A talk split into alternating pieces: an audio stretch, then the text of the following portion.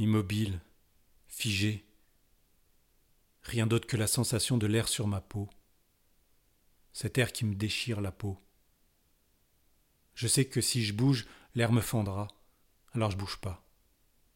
J'assiste seul et fragile à cette déchirure en attente, ces lames posées tout contre moi. Pour m'en défaire, je tente de m'arracher à moi-même, de l'intérieur. Je m'éclipse, je me faufile, je me replie en moi, laissant ce grand corps s'affaisser au fur et à mesure que je le vide de moi-même. Je suis en boule, réfugié quelque part entre mon ventre et mon thorax. Ça brûle, ça tire, ça pousse, ça arrache. Il n'y a pas assez de place pour moi en moi. J'étouffe. Je suis un fœtus d'1m90, coincé dans mon propre ventre.